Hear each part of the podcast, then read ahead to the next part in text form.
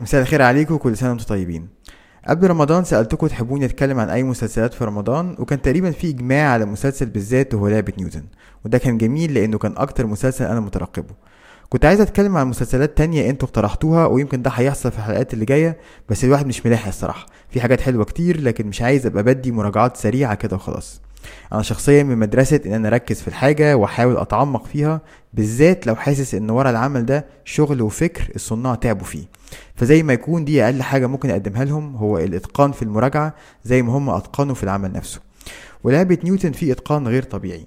إحنا بنتكلم على مستوى زي Better Call Saul و Breaking Bad سواء في الحبكة أو ال cold opening وعمق الشخصيات والبناء الدرامي والمفاجآت في الأحداث.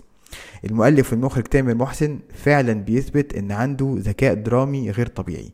ذكاء استراتيجي في استخدام مفردات واللغة السينمائية عشان يحكي قصة ويوصل لنا إحنا كمشاهدين أفكار واحاسيس معينة.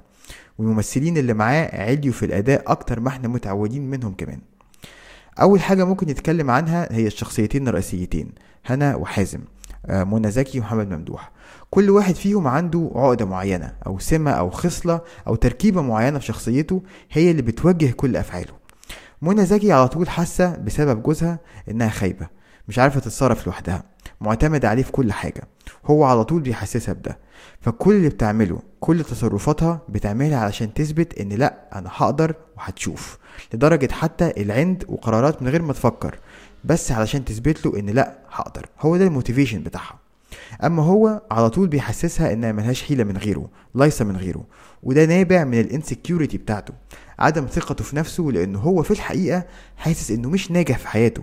في مشهد حلو جدا وهما بيكلموا أخوه في أستراليا اللي أنجح منه بنشوف إن دي عقدة عنده بنشوفها في عينيه في طريقة كلامه.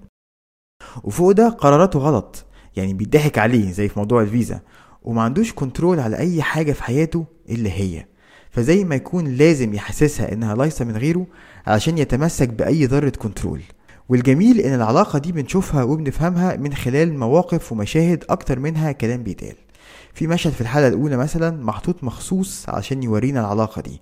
لما بتتحبس في الحمام وتبانك وتحاول تفتح الأكرة المكسورة بفرشة سنان ولايصة وهو بيهديها ويفتح لها من بره. المشهد ده محطوط عشان يكشف لنا الديناميك العلاقة اللي بينهم. والأسلوب ده أسلوب حلو قوي في الكشف عن حقيقة الشخصيات. فعال وأحلى أكتر بكتير من إنه يتقال بصراحة انه يدهن بالمعلقة كده. وبنشوف ده كتير زي لما يركن صف تاني وتقول له طب سيب لي المفتاح فيقول لها لا مش هتعرفي تتصرفي ويجي فعلا أمين الشرطة علشان يديهم مخالفة. ما عندوش ثقة فيها وهو قراراته غلط. أداء منى زكي رائع بنشوف في عينيها وتصرفاتها كل range ال emotions التوهان الإصرار الحزن القلق الحب والكره بتدينا كل الرينج سواء مع شخصيات قدامها أو لوحدها على التليفون. ومحمد ممدوح نفس الكلام وبيقلب من واحد طيب وبيحب وبيهزر لواحد عصبي زي ما يكون وحش. عامل زي النحل اللي في المنحل بتاعه. قادر إنه يدي عسل وفي نفس الوقت قادر إنه يلدع. الشخصيتين مركبين جدا وعلاقتهم مركبة. ودي حاجة في معظم مسلسلات تامر محسن زي تحت السيطرة وهذا المساء. اتنين متجوزين وبيحبوا بعض لكن مش قادرين يتواصلوا مع بعض. عدم القدرة على التواصل بصدق أو بوضوح أو من غير ما يخلوا الانسكيورتيز وعقدهم الداخلية تتدخل. ده اللي بيأثر على علاقتهم. وواضح إن الارك بتاعهم رحلتهم الدرامية تغير شخصياتهم على مدى المسلسل هيبقى جبار من أول كام حلقة في مثال زي الكلب اللي بيمثل فكرة الخوف عند منى زكي. في الأول كان بتترعب منهم وبعدين بتحاول تتغلب عليهم لكن بقلق لحد ما تستريح إن الخوف ده ينام معاها جوه الأوضة.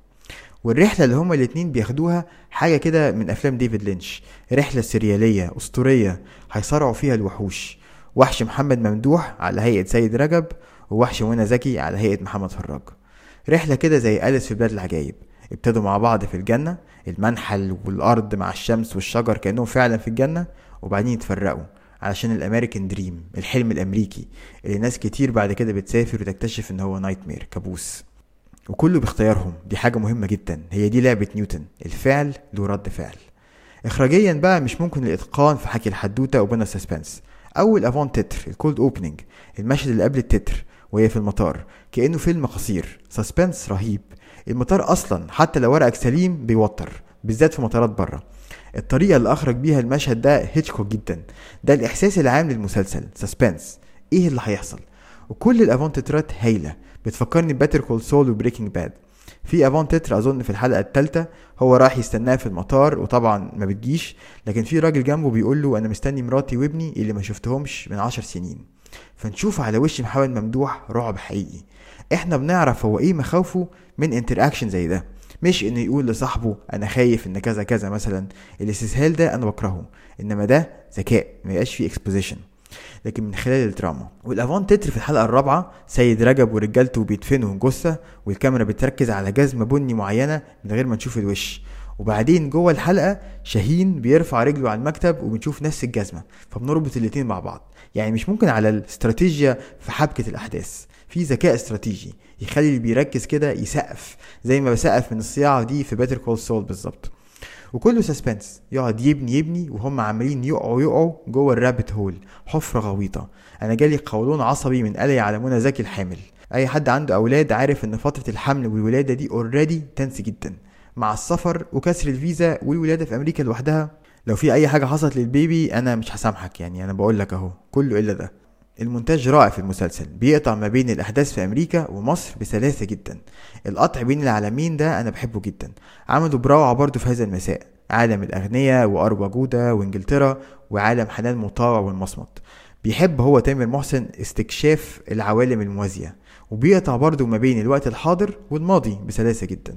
وكل ما بنتقدم في الأحداث كل ما هما بيبعدوا عن بعض وكل ما قربهم من بعض في المشاهد الماضي بيبقى ليها تأثير أكبر.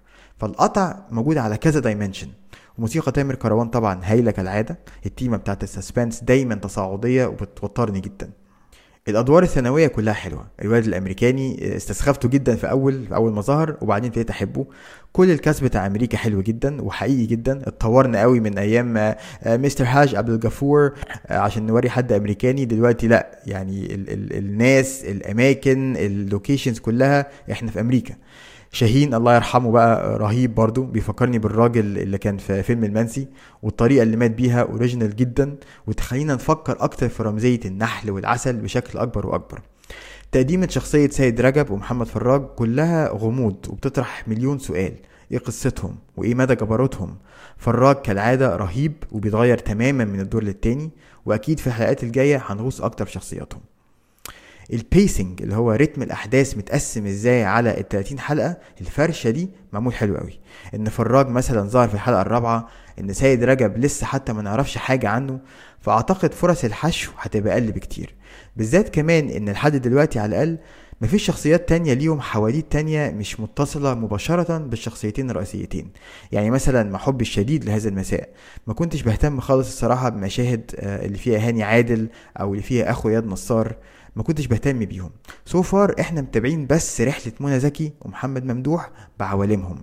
فما فيش وجهات نظر درامية تانية بتبقى عادة بتتحط علشان الحشو وده عاجبني جدا.